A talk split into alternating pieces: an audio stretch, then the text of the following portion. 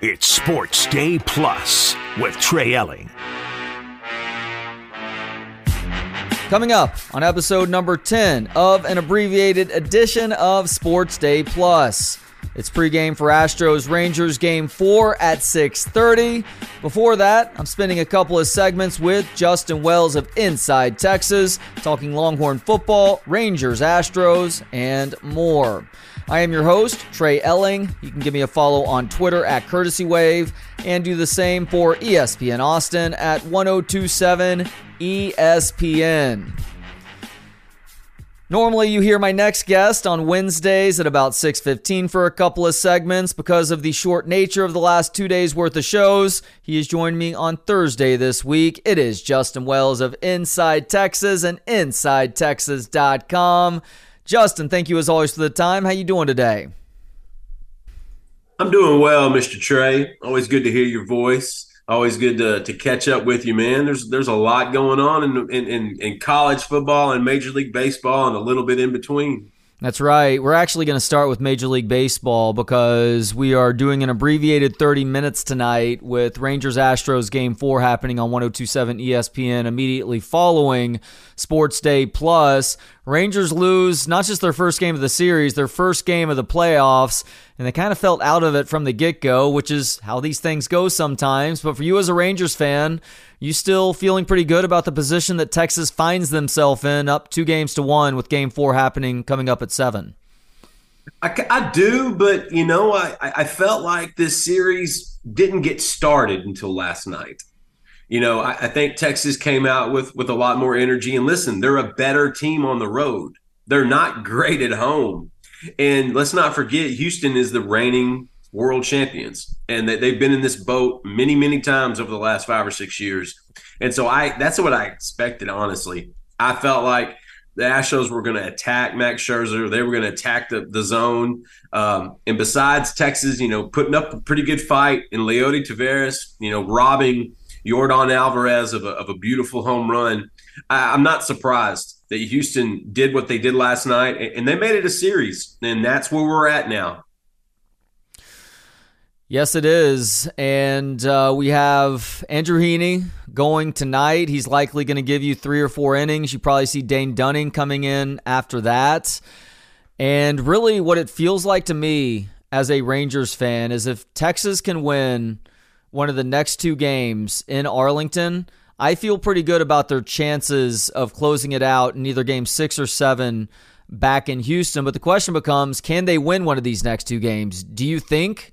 that we see Texas win one, if not both of these next two games in Arlington, considering how dominant the Astros have been, not just on the road, but specifically at Globe Life Field this year? I don't know.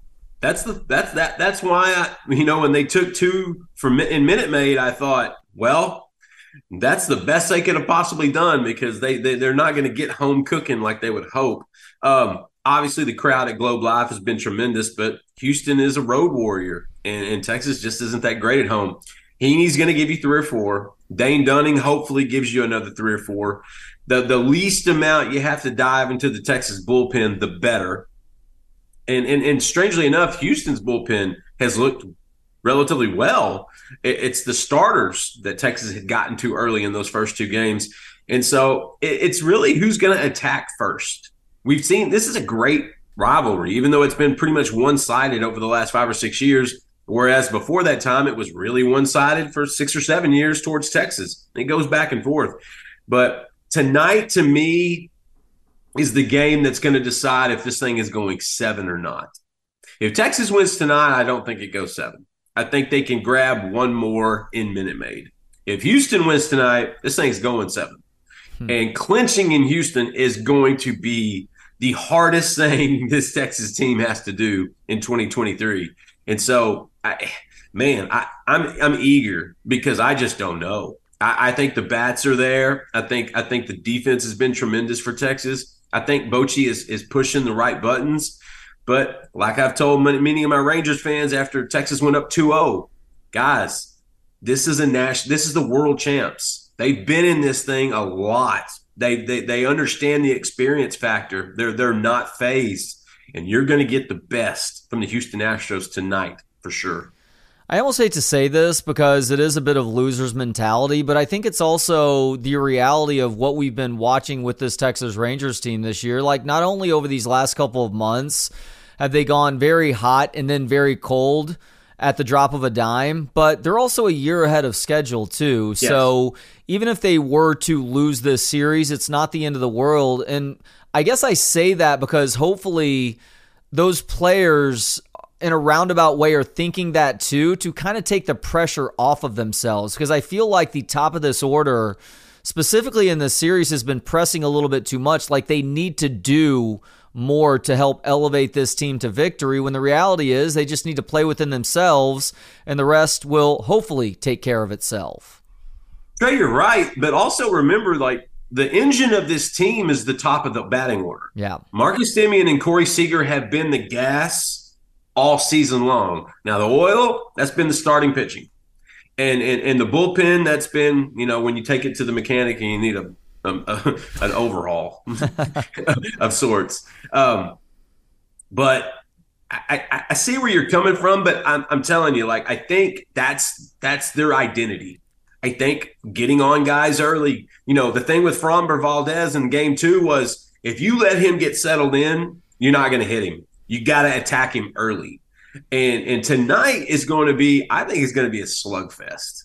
I think we're going to see probably double digit runs. And it's nothing against Andrew Heaney or Jose Urquidy. I'm just telling you, we've gone through the starting pitchers that are dominant. Now you're going to get some guys that you're just hoping to get three or four innings out of. I think it's going to be a slugfest. But Semien and Seager are pressing a little bit, but I feel like that's because that's the spot they've been in all season. Those two guys you're talking about two of the top players in all of Major League Baseball in batting average, hits, runs, on base percentage. Like that's that's that they're the catalyst. They're the one that gets this thing started. And when Texas went cold in the summer, late summer, it was because the top of that order had gotten cold. Seager had gotten hurt, was out for an extended amount of time. So I think that's kind of why you see that. Funny enough, I don't think Texas should have any of the pressure on them. They are playing with house money. This, this, they are a year away. This is not the team. No matter how good they look through the season, the playoffs have proven to us it's a completely different season. Like right now, I think the Philadelphia Phillies are the best team in baseball. Yeah, I think. And a buddy said, "Well, you know, before last night, Texas hadn't lost a playoff game." I said, "Texas didn't have to go through Atlanta. Yeah, that was the best team in baseball." The Phillies have. The Phillies give me a, a, Kansas City Royals vibe of 2014, 2013, when they went that first year, couldn't quite get it, and that next year they were primed and ready to take it. I feel that way with the Phillies a little bit. And so they're in urgency mode. Texas is house money mode. Houston is holding on to the last remnants of that dynasty mode. You're still going to get Altuve's best. Yordan Alvarez is is an alien. That that's what Yordan. I learned that's what Yordan means in Spanish. Alien. he, he's just from another planet. And any you put the ball anywhere near the guy, it's like Carlos Beltran in 2004. You put that ball anywhere near him, and he's just going to launch it. Um, it man, it's just such a fun series. We knew it was going to be crazy. I've been a, an emotional wreck since it started, but I've also understood Houston should win this series. Should should win this series. They have the. I think they have the better players. I think they have the better experience. But Texas has the youth, and te- even though they're a year away, they're playing with house money, and I don't feel like they should have the pressure on them. Houston, I feel like Houston's been there, and it's almost an expectation for those guys. And so, you know, it's funny how that kind of stuff works. And the truth is, pressure is a privilege. And, and, and if you're in that position and, and you're, you're you're playing pretty well, you're doing some good things. I'm telling you, game four is gonna tell us a lot about the rest of this series because I love where Texas looks when Jordan Montgomery comes for his next start and Nathan Eovaldi comes for his next start. If they can get past this one, where it's a Johnny Allstaff, that's that's where Texas, I think, takes on takes off that pressure. And if this thing gets back to Houston, 100% of that pressure goes to Space City. He is Justin Wells of Inside Texas, InsideTexas.com. Coming up, we will talk Longhorn football, second half of the season, and the matchup with Houston this Saturday on Sports Day Plus. It's Sports Day Plus with Trey Elling. It's Sports Day Plus with Trey Elling.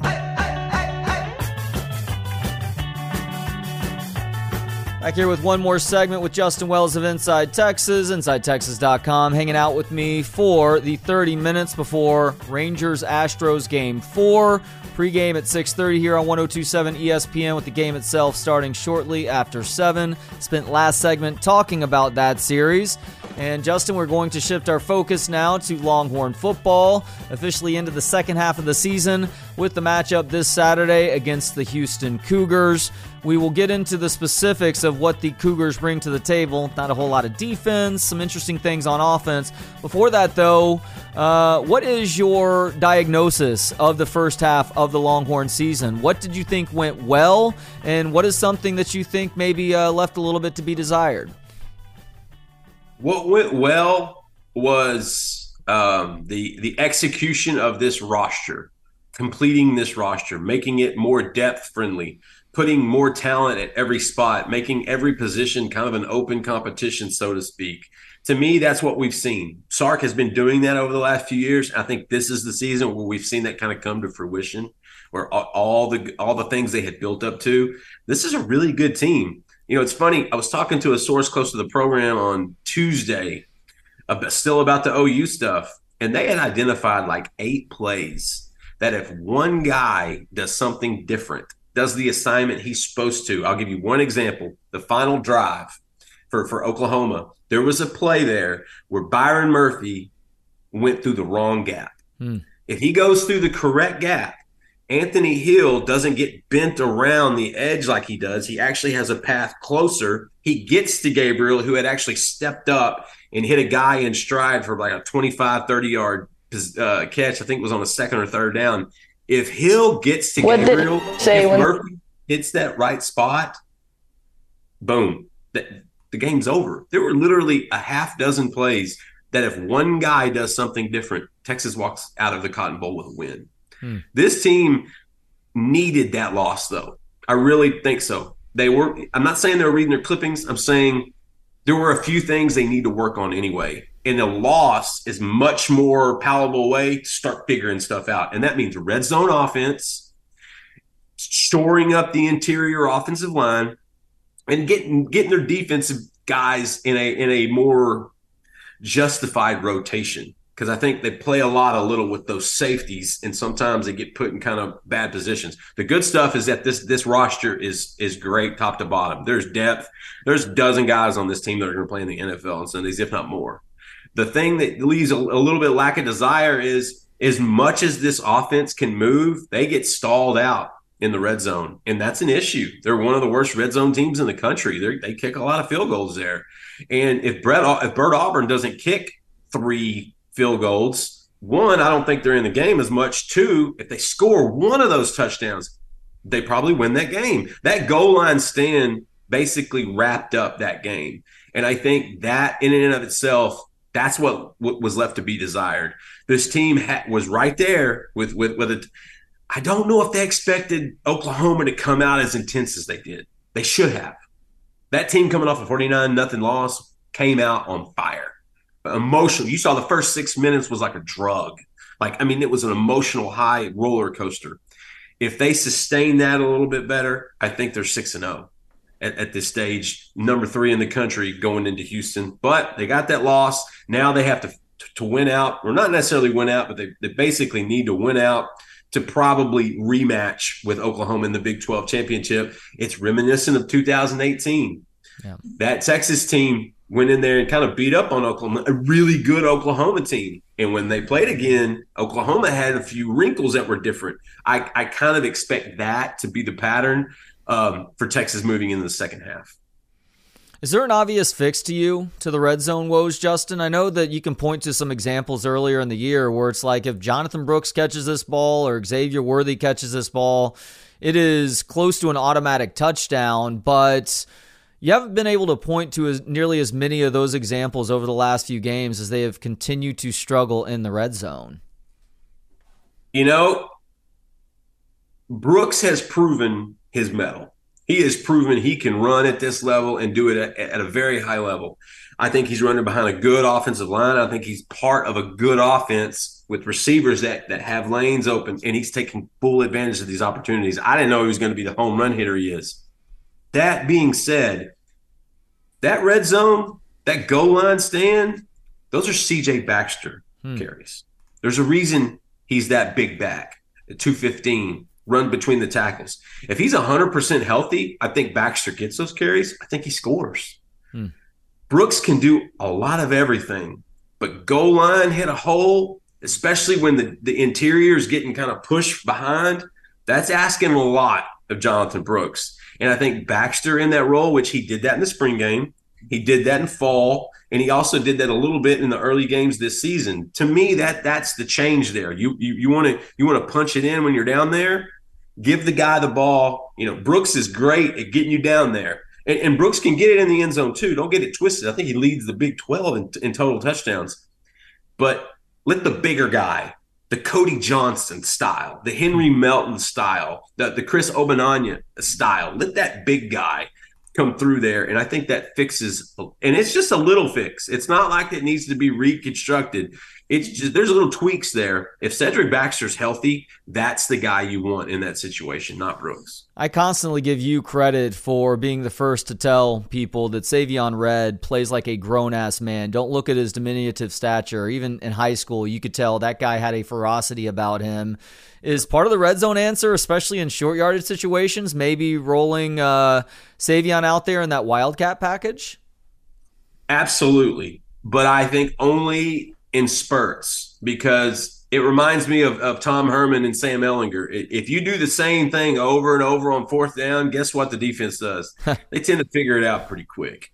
And that was one of Herman's uh, detriments. Yeah. For Savion Red, the thing he needs is, is just a role because Savion is a dog. He is the essence of a dog. He's a multi-sport kid who played quarterback in high school, and he just runs and plays incredibly hard. And I think they found that role for him, which is great. And they've showed that that trick play with him. I, I love that when he's running, running. You know, I think they called it red cat, but I like to call it red alert. When he made that pass to Gunnar Helm, I've seen that pass before. I've seen him yeah. throw seams in high school. He can do that and he can get you some extra yardage. He's a guy that you need a package of plays for. And so, yeah, I think that would be a, a nice wrinkle in there, but not to overdo it because it doesn't take much of running one thing. And if Sark is anything, he tries to stay away from having tendencies. And I think that's why we've gradually seen more Savion Red and a few other players at this stage. Yeah, with that Oklahoma game, that that uh that first and goal stand that the Sooners had, like I understand why Sark went with a jumbo package on first down, but after it fails on first down, it was a little bit disappointing not to see him spread it out because you have so many weapons all over the field, including on the outside, forcing OU to think about more, maybe putting a guy in motion. And if you want to hand it off again, you don't have every Sooners defender right there at the line of scrimmage with you, too. The jumbo package is essentially okay, you know what we're doing, and we're still going to do it. Yeah. Because we're bigger, we're stronger, we're better coached, we're going to execute, we're going to run over you. Sometimes it works, sometimes it doesn't. On that particular time, Oklahoma had their number. I think, and even Sark admitted, he would have changed the order of the plays. Hmm. The, the, the, fourth down to Xavier should have been the third down play. Uh, if you watch two of the, fir- the first two plays, if Brooks follows T'Vondre Sweat, he goes into the stands and gets a Fletcher's corn dog. Nobody. He T'Vondre Sweat plowed the the the the, the the, the, the forest. Okay, he ran through people. And, and Brooks may have just picked the wrong lane, the wrong time. And then at, at one point where Connor Robertson, the third string center, was pushed back into him, you'd want to change it up a little bit. And Sark admitted that. Man, that's what I love about covering Sark in this Texas group. He is so transparent. He is so honest and open about, look, I screwed up. That sucked. I should have done this. I should have done that. We weren't used to hearing that from the head coach at Texas. We weren't used to seeing that. You know, I love when they asked him, "What do you do on your off week? You know, do you enjoy your family? Do you know get away from football?" He's like, "Man, I watch football. I steal stuff." Every coach does it, but Sark admits it, and I love that about him. And I think he was very open when he talked about that series. And if he had to do it over again, I promise you, if that situation happens again in the Big 12 championship, it's going to be ran differently, and Oklahoma's not going to know what's coming. Yeah, something that may surprise a lot of people to hear, but a lot of good art is essentially theft. You can call it borrowing ideas, but it's also theft when it comes down to it, and there's nothing wrong with that necessarily. All right, uh, quick prediction time, Justin, before I let you go. Texas, Houston, Longhorns are multi-touchdown favorites. I believe it's more than three touchdown favorites right now. Should be a heavy half, Longhorn crowd as well in H-Town this weekend. What do you think happens with the Longhorns and Cougars on Saturday afternoon? I think you're going to see a lot of points. Yeah. I think Texas will score more. Houston's got one of the worst defenses in college football. I think it's like 127th. I mean, it's bad. But Dana Holgorsen's an offensive guy, and they've got some offensive weapons, and they've got a quarterback that's capable of doing some things. I think you have to keep him in the pocket. Force Donovan Smith to be a passer. Yeah. Force him to be an actual quarterback and not a guy that gets away with scrambling on fourth downs like he did in Lubbock last year. I think Houston will put up a few points because I think they have some big play guys. And that's even after losing your, uh, you know, a Marquez Stevenson and a Tank Dell and a Clayton Tune. Like they they've reloaded. And and Houston's always going to have guys that can put the ball in the end zone, but that defense is bad. And so I feel like Texas is probably going to have an easier time. It, it, it'll be one of those things. I like Texas 49 to 24. There it is. He is Justin Wells of Inside Texas, InsideTexas.com, the On Texas Football YouTube channel. Thank you as always for the time, Justin, and go Rangers. Nothing but love, Trey. Thank you to everybody for watching. thank you to thank you to everybody for listening. Texas Rangers and the Houston Astros. Game four coming up next. Pregame at 6:30. The game itself just after seven. Talk to you tomorrow at six. In the meantime, have yourselves a great rest of the night and hook 'em. It's Sports Day Plus with Trey Elling.